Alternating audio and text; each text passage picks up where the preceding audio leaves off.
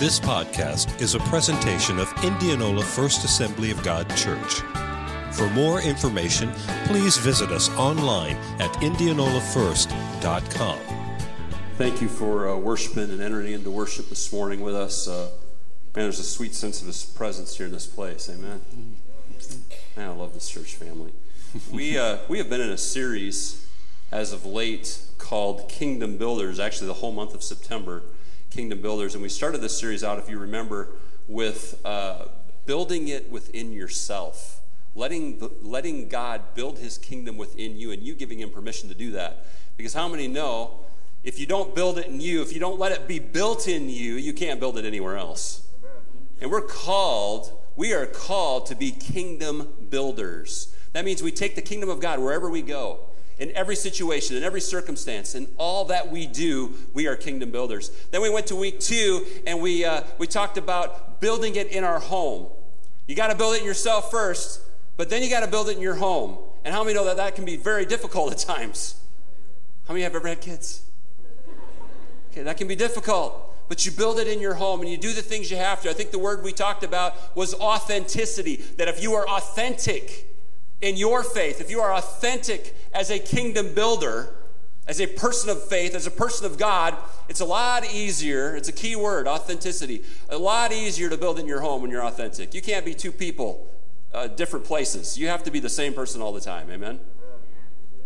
And then we went to building it within your circles. And how many know these build on each other? If you don't have it built in your home, it's pretty hard to build it in your circle. It's the way it is. A lot of Christians get caught right there. They stop right there. Well, I'm not building it myself, so it's not getting built in my home, so I'm not building it in my circle, so then why build it at all? And that's sad. I've given you statistics. We talked about uh, uh, building it in your circles. We used the word, the, the, the word that we used was engage. You got to be engaged, right? In the process. There's no doubt. Well, this morning, we're going to talk building it beyond our borders building it beyond our borders. And uh, I couldn't think of a better way than to have somebody else come and speak about this. I mean, you've heard me for a few weeks in a row, but we have a special guest with us here today. He is our former superintendent of the Iowa district, Tom Jacobs. Uh, he has recently resigned his position here and he's taken a position in Pittsburg, Kansas, a church there. And the cool thing about having uh, Tom Jacobs as a, as a superintendent in, in Iowa and, and getting to work underneath uh, him and with him and him with us is, is that he's got a pastor's heart through and through. And it, it, it shows in his preaching, and it showed in all that he did uh, with the district. Uh, I want you to know that this, this man is important to me, and I'm, I'm, I feel like I was losing something very precious uh, by him going to, to Kansas, but I know it's God's will, so I'm not going to say anything about that, all right? But uh, Tom has been, um, since I've been a lead pastor, has been a mentor to me, an example to me, and a wonderful, wonderful friend. He's my pastor, has been my pastor. When I need things and I need help and I need some encouragement, I have always been able to call Pastor Tom. And I appreciate that so much, brother. So why don't you give him a, a warm welcome as he comes and shares the next part of this series.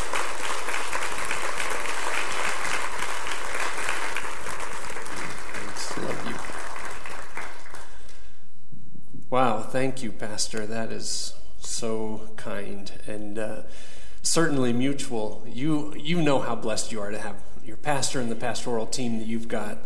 Uh, pastor Barry and Alyssa and the entire team are off the charts awesome. What we've done is we've just tried to keep that a secret so that nobody comes and steals them from you.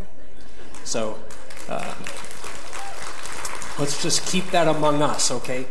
But seriously, uh, Pastor Barry has been a huge help to to me uh, as uh, when I was superintendent, uh, serving on the finance team multiple times. Uh, when when we uh, were looking at advancing some agendas in the in the network, I'd run things past your pastor and just say, "Hey, how do you think this would work in the local church? What do you think about this?" So it's been very, very mutual uh, in our relationship, and just want to say thank you. Also, something happened to me in worship this morning. There was a sweet presence of God here this morning. Something happened, and I don't know if this is the Holy Spirit or my third cup of coffee. So. Um, but I, I just had a sense. By the way, what a wonderful worship team you have. Wow.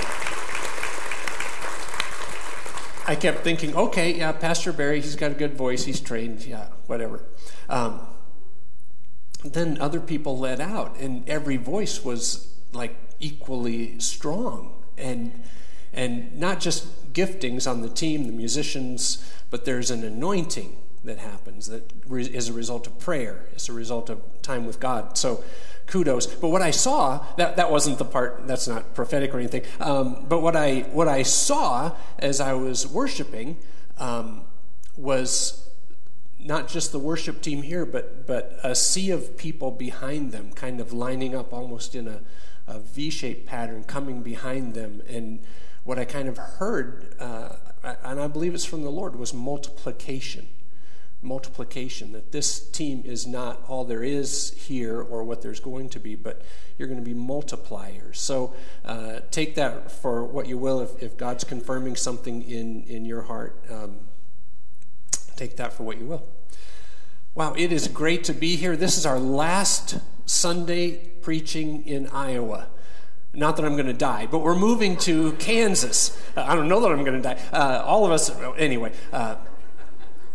But we're so so blessed to be here and part of uh, part of this church. I'm going to talk a little bit about some of the footprint that you have left in the in the network in Iowa in a little bit. But I wanted to get into the Word this morning, and as we do that, I just want to say thank you for your faithfulness. Thank you for being the church. I'm convinced thoroughly of this that when people who are far from God see the church acting rightly, really being the church, really being the people following Jesus that when they catch a glimpse of us living that way, they'll catch a glimpse of Jesus. And when they catch a glimpse of Jesus, they'll fall in love with him. Because everybody does. When they see the real Jesus, they fall in love with him. And they're seeing him through you. So thanks for being the church and being a healthy church and a life giving church and a multiplying church. Take your Bibles, if you would, and turn to Matthew chapter 28. Matthew chapter 28. And Pastor gave me a whole agenda for the morning, and Pastor, I lost it somewhere, so we're out by two for sure, right? Okay. Uh, I'm, I'm only kidding. I'm only kidding. Matthew chapter 28. Now, after the Sabbath, as it began to dawn toward the first day of the week, Mary Magdalene and the other Mary came and look, uh, to look at the grave. And behold, a severe earthquake had occurred, for an angel of the Lord descended from heaven and came and rolled away the stone and sat upon it and his appearance was like lightning, and his clothing as white as snow. The guards shook for fear of him and became like dead men. The angel said to the women, the women, by the way, the guards, these big beefy guards, as I'm imagining them, shook for fear, fell over like dead men. The women, however, just stood there. They were a little stronger than, than the guys, I'm just saying. Um,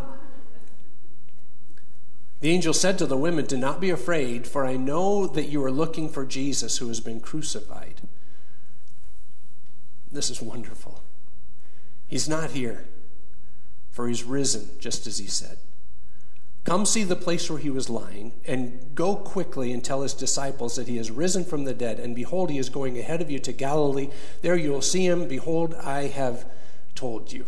Heavenly Father, this morning as we look into your word, I pray that your word would intersect with our lives, with the life of this church, with the life of the leadership in this church, that your word would be empowered by your Holy Spirit, and that, Lord, in fact, you would give direction to individual lives, as Pastor has shared, that you would give direction to families, and that you would give direction to this church as they seek to go beyond their borders into the new places that you have for them. So, Lord, do that work in us this morning. We ask it in Jesus' name.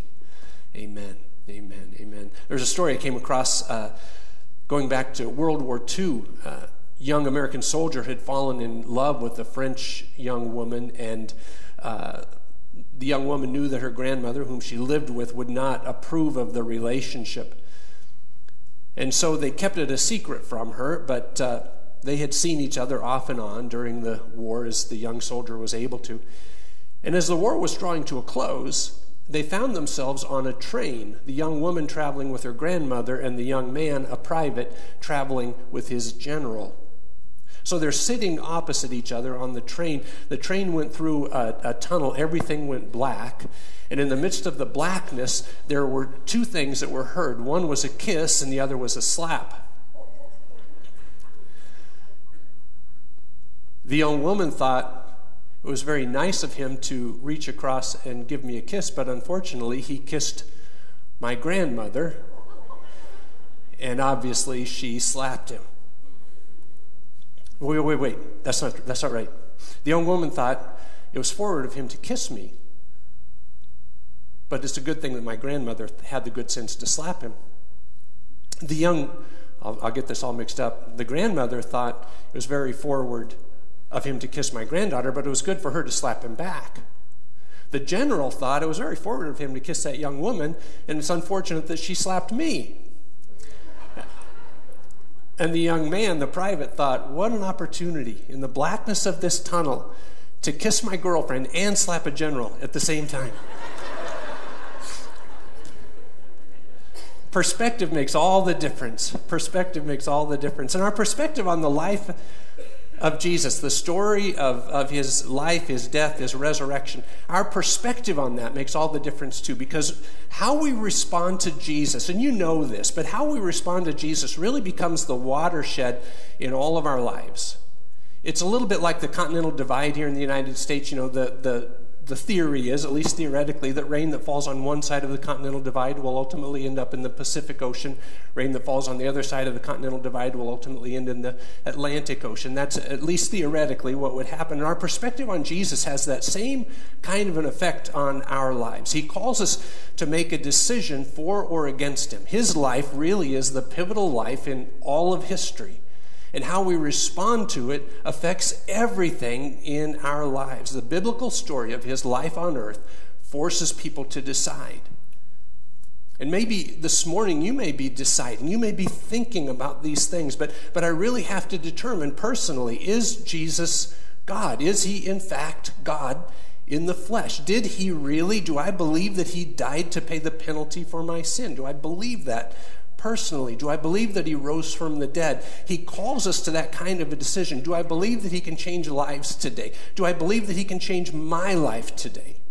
It really is this pivotal decision that we have. And, and the angel at the tomb forced these two women to that same kind of a decision. Because the angel said something that, that really is fascinating to me. He, he did not say, Women, what do you think about what you're seeing? He didn't ask, What do you believe about this? What he said to the women was, He's risen from the dead, and, and these two words come, see. Come, see. Essentially, what the angel was saying was, Come and experience the resurrection. Come and experience the resurrection. Because belief in Jesus is experiential. I think if there's one thing that we as, as Pentecostals or full gospel people, charismatic people, if there's one thing that we've caught hold of, it's this that simply believing rightly, though that's extremely important, it's not enough. In fact, the, God, the, the book of James says that you believe that, uh, uh, that God is one. You do well, the demons also believe and tremble. So belief is, is, is good and it's right. Right belief is essential.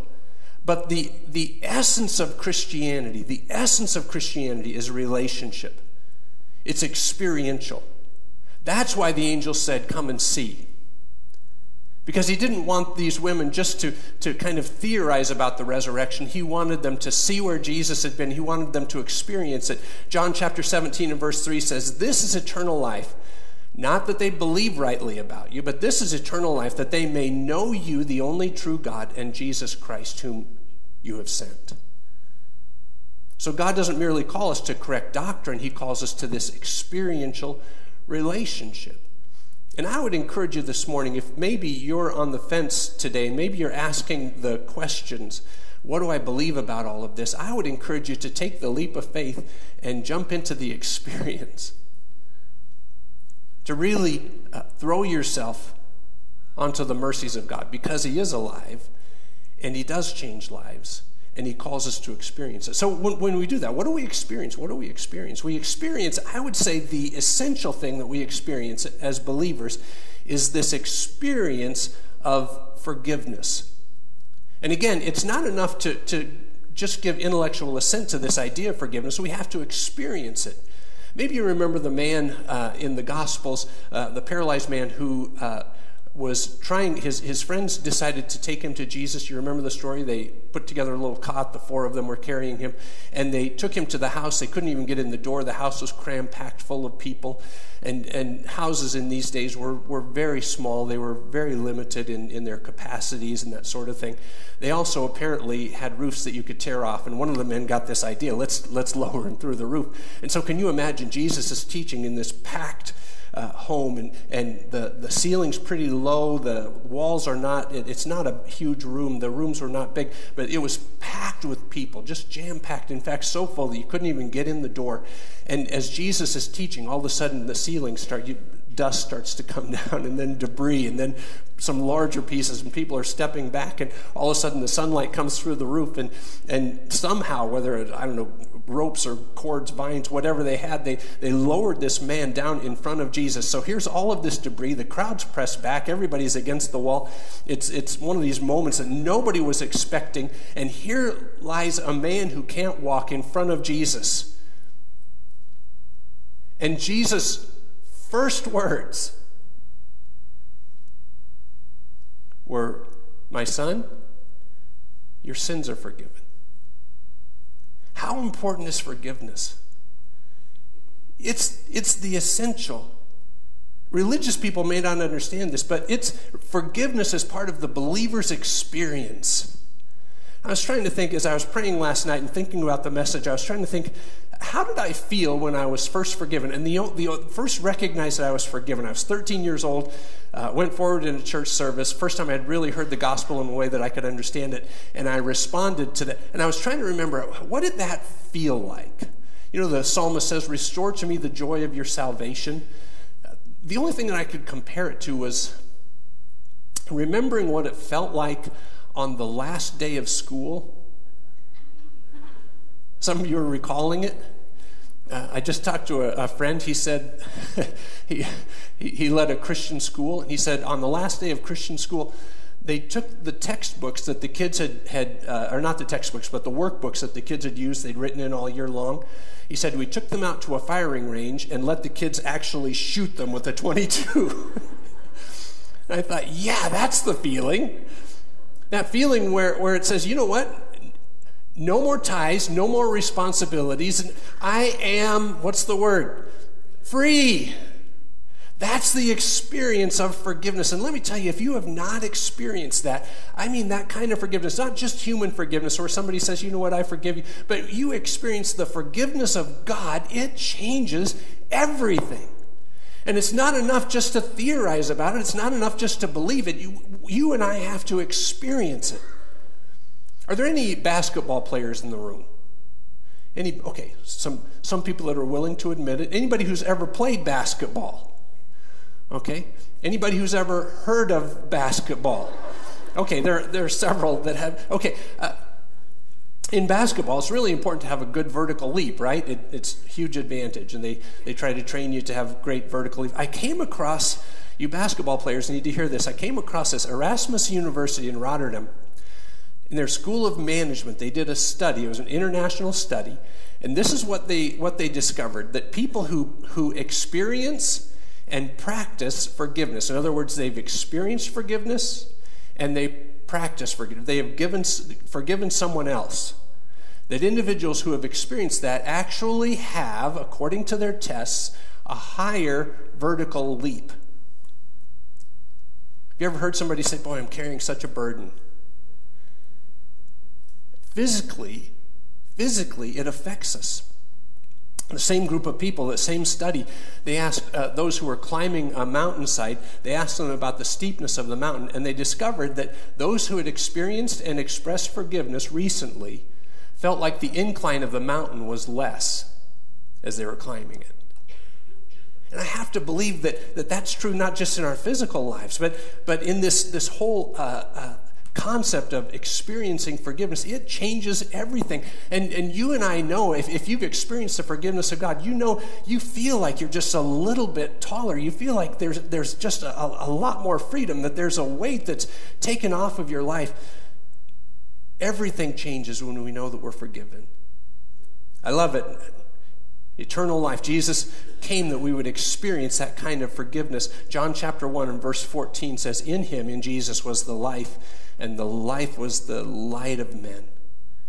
John 11 25 says, uh, Jesus speaking to Martha, he says, I am the resurrection and the life. He who believes in me will live even if he dies. And that experience of eternal life, that experience of forgiveness is ours the moment we receive Christ as our Savior. Is anybody here in the room glad for forgiveness this morning? Now, forgiveness not only sets us free, it not only changes us internally, but forgiveness empowers us to forgive other people. Jesus talked about forgiveness in the Lord's Prayer. You might remember it when, when he, he said in the Lord's Prayer, the disciples came and said, Jesus, teach us how to pray. And Jesus, as part of that prayer, said, And forgive us our debts. Any former Presbyterians in the room? That's the way we did it in the Presbyterian church. Any Methodists in the room? Forgive us our trespasses. Thank you very much. Forgive us our sins as we also have forgiven those who've sinned against us, essentially, is what Jesus is saying. And then he goes on in verses 14 and 15, the same chapter, he kind of explains. It's the only part of the Lord's Prayer that he really explains. And he says, For if you forgive others their transgressions, your heavenly Father will also forgive you. But if you do not forgive others, then your Father will not forgive your transgressions. Now, I don't think that what Jesus was saying here was that. Uh, you forgive people in your strength, you get your life straightened out, and then I can forgive you. I don't think that's what he was saying. I think what he was saying was that the mark of a Christian is that we live a life of forgiveness. In other words, if I've experienced Jesus' forgiveness, I'll, I'll forgive other people. We have that fresh ability. Now, I don't know what you've experienced, I don't know what you've gone through, I don't know who you need to forgive.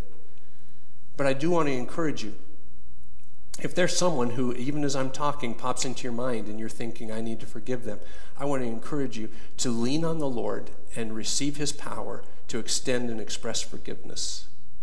It won't just give you a bigger, higher vertical leap, it'll change your life. Colossians chapter 3 and verse 13, Jesus, or uh, Paul wrote, and he said, bearing with one another and forgiving each other. Whoever has a complaint against anyone, you got a complaint against anyone, just as the Lord forgave you, so also should you.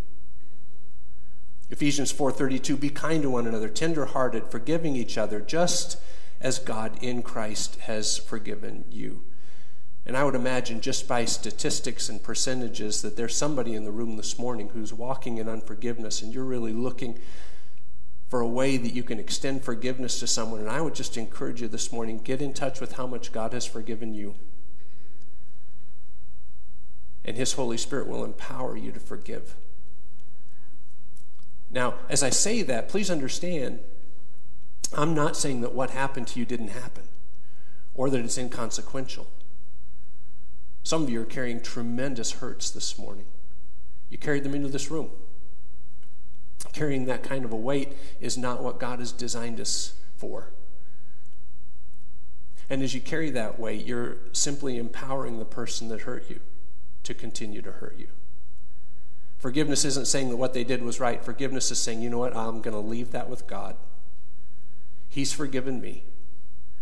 I'm going to extend forgiveness. As you do that, it will set you free. Because I'll tell you what, if you're living with unforgiveness and you're having sleepless nights, the person that offended you probably is not. So you can set yourself free by extending forgiveness to them and allowing God just to handle that and, and recognizing again how much He's forgiven you. The third thing that, that I notice about forgiveness, this is really, really why I came this morning. Forgiveness motivates us to reach other people if you've genuinely experienced forgiveness, and I know there are a number of you in the room that have genuinely experienced the forgiveness of God, not only do we experience that, not only do we come and see the power of the resurrection, but as the angel said to the women, now go and tell. In fact, they said, go and quickly tell his disciples what's happened. It's the first testimony to the resurrection of the Lord Jesus Christ, these two women. And that really is a, a, a part, it's, it's part and parcel of the forgiveness experience that we also need to go and tell. It's not enough to have the experience. That'll get you to heaven, but it won't bring anybody with you. so we've got to have this, this second portion of not only going and seeing, not only experiencing the fullness of forgiveness, but recognizing that other people need to experience that forgiveness also. And I have to tell you, I'm, I, I didn't come just to compliment you as a church, but I have to compliment you because you have a reputation as a church of being others oriented, of looking beyond yourselves. You're not just concerned about this facility, you're not just concerned about this group of people who are already established in the kingdom of God, but you're concerned about people who have yet to hear. And I have to tell you, not every church does that.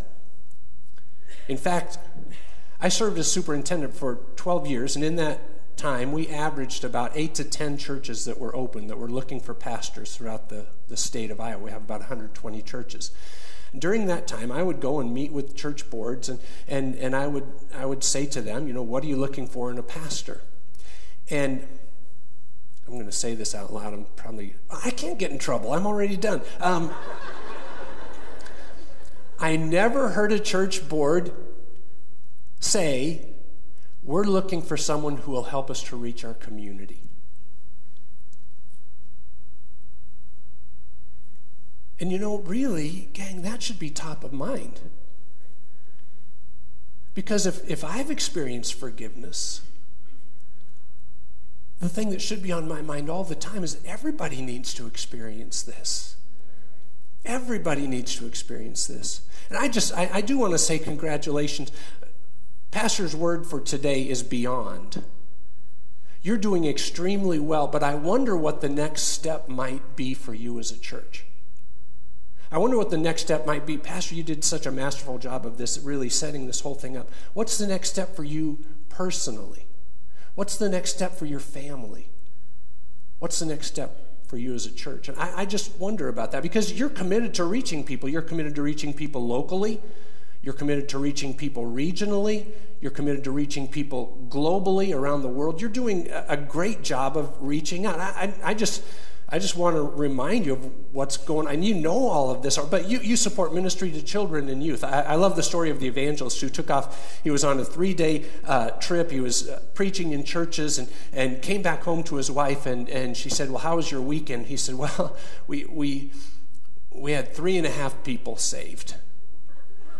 And she said, Well, you shouldn't talk about kids that way. They're not half people. And he said, Oh, no, we had two kids that were saved and one adult. The adult only has half of his life left. you guys get that. You understand that investing in the next generation changes lives. And I wonder who's in your children's church this morning who's going to grow up to be a, a, an incredible business person and, and donates money to missions around the world. I wonder who's in, usually it's, it's the kids that are hardest to control that grow up to be pastors. I wonder who's. Some of you thought of, of that child just now, and you thought, no way, there's no way that's going to. Yes, it could. But you, you understand that. You understand that, that the young person who's testing their skills in, in the student ministry in your church, who's testing them right now, is going to be raised up to be a champion for Christ. You, you get that. You support college ministry. You, you support uh, individuals who are in college. You, you, you've, you've supported uh, Chi Alpha across the state. I, you work locally to see people come to Christ. But I wonder what the next step is. I wonder what the next step is. I don't know. You support Iowa missions. Over the last five years, we have planted in Iowa, planted or parent affiliated churches like you've done with Knoxville, or revitalized 16 churches in the last five years.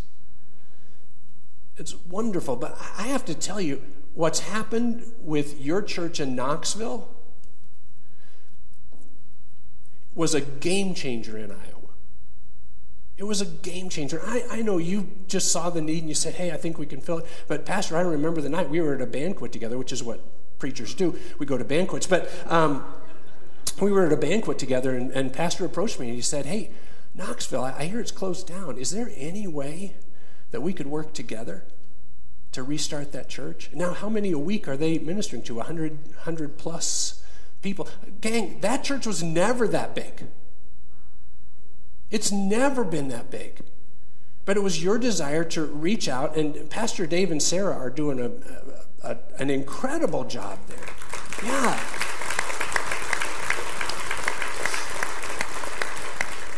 But I have to tell you, not every church is looking to do that because it costs you.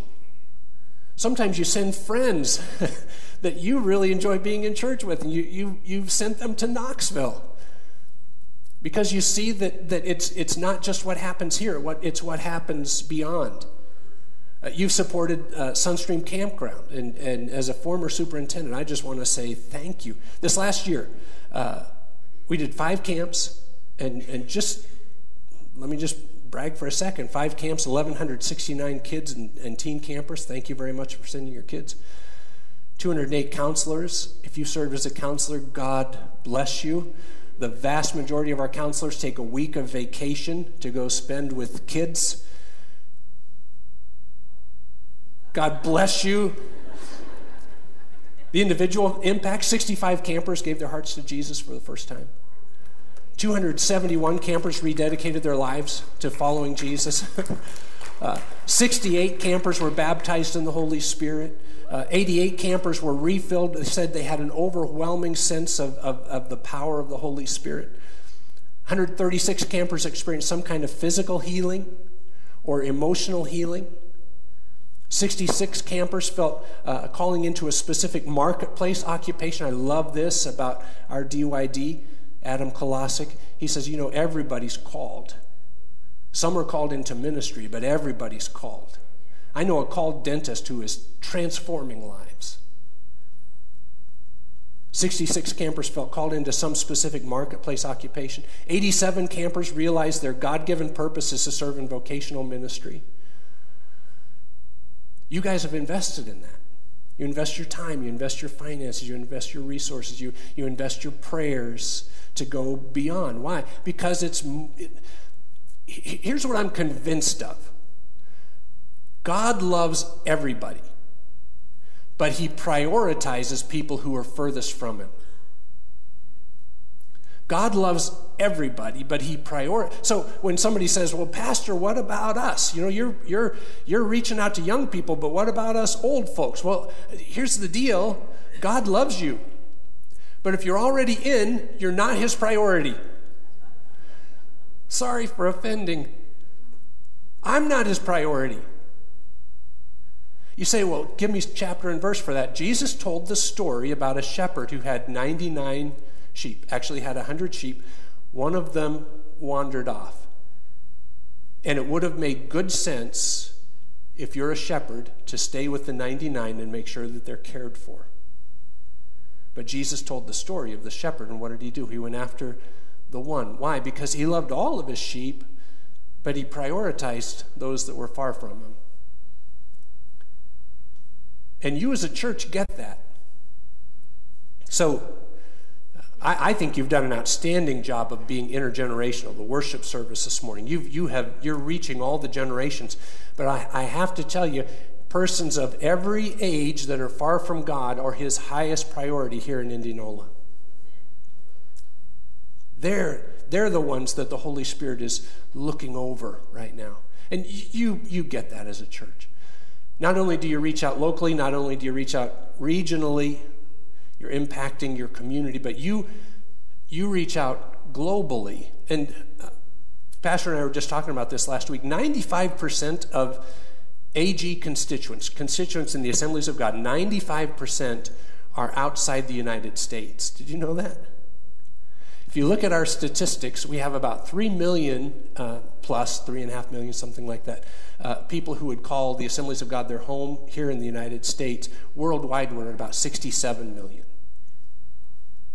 So it, it's really a phenomenal thing. You see, you're part of a church movement who has always been thinking about beyond, always been thinking about the others. We have over 2,000 missionaries in 140 countries around the world today. Just in Iowa, there are 19, I think now 20 uh, missionary units that are around the world. And I'm, I'm blown away by this. It's so fun to be part of a larger church family. But just in the assemblies of God, and, and we're just our, this little slice that God has in the world. But just in the assemblies of God, every 95 minutes, a new church is planted. Every 95 minutes. Since we've been here this morning, there's another church that's been planted somewhere in the world. And every 37 seconds, every 37 seconds, a new believer is added to the church. Wow. We're part of that through our prayers, through our giving, through what we're doing. You know, I, I don't know about you, but I long to see the day of Pentecost revisited, right? The day that there were 3,000 people added to the church. Incredible day. Incredible day. In fact, I've, I've thought several times if, when I get to heaven, I want to see Jesus first, right? That's because the Bible says when I see him, I'll be changed because I'll see him as he really is. So I, I want to experience that.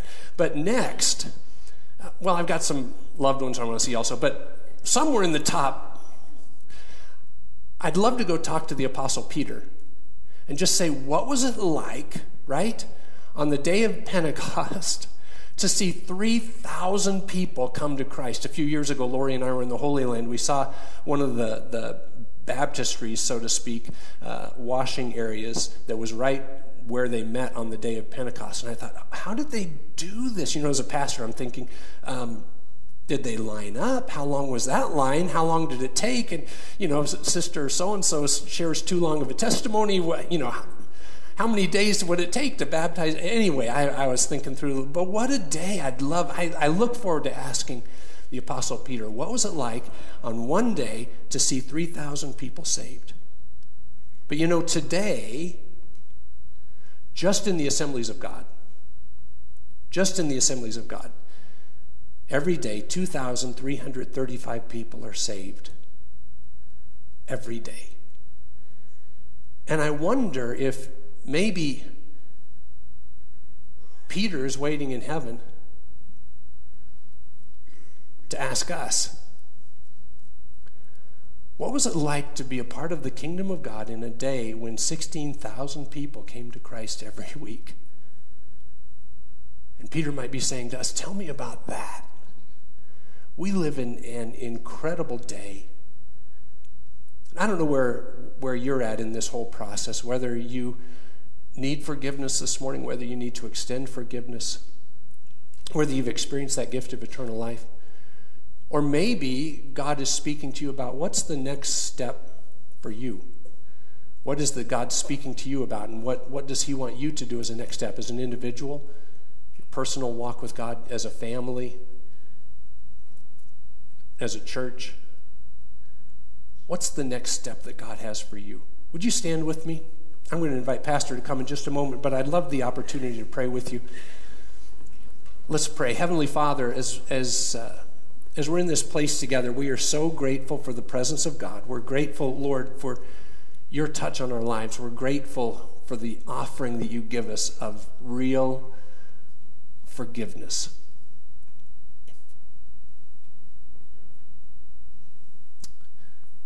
As we're praying this morning and heads are bowed and eyes are closed, I wonder if there's someone today who says, You know, I'm not sure that I've really experienced that forgiveness.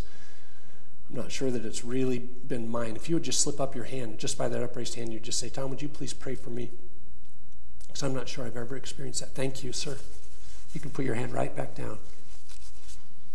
Are there others? You just want to be sure this morning. I don't want to, I don't want to miss an opportunity.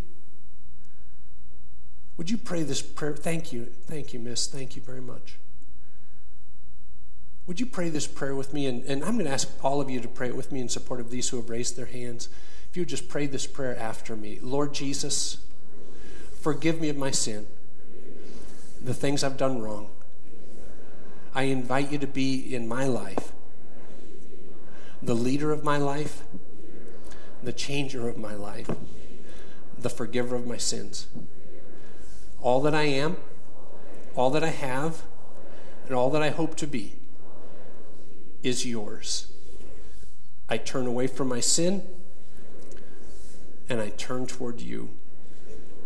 And I thank you for changing me. Thank you for the experience of your forgiveness. In Jesus' name, amen. Amen. Lord, I, I pray also for those who today are, are needing to extend forgiveness to someone. Lord, that in this moment of time, even as, as I brought these things up, it may have brought up some pain for them. But I pray that you'd release them of that pain and that burden. And I pray, Lord, that your Holy Spirit would visit them even in this moment of time and empower them to extend forgiveness. God, only you can do it, but you do it so well. Set my friends free this morning. Lord. And now, Lord, I pray your blessing upon this church. God, I thank you for the impact that they have had here locally, that they've had across the state of Iowa, that they've had globally. I thank you, Lord, for your goodness that's been manifest in and through this body of believers. And now I pray your blessing upon them. The Lord bless you and keep you. The Lord make his face to shine upon you and be gracious to you. The Lord lift up his countenance upon you and give you his peace. In Jesus' name, amen.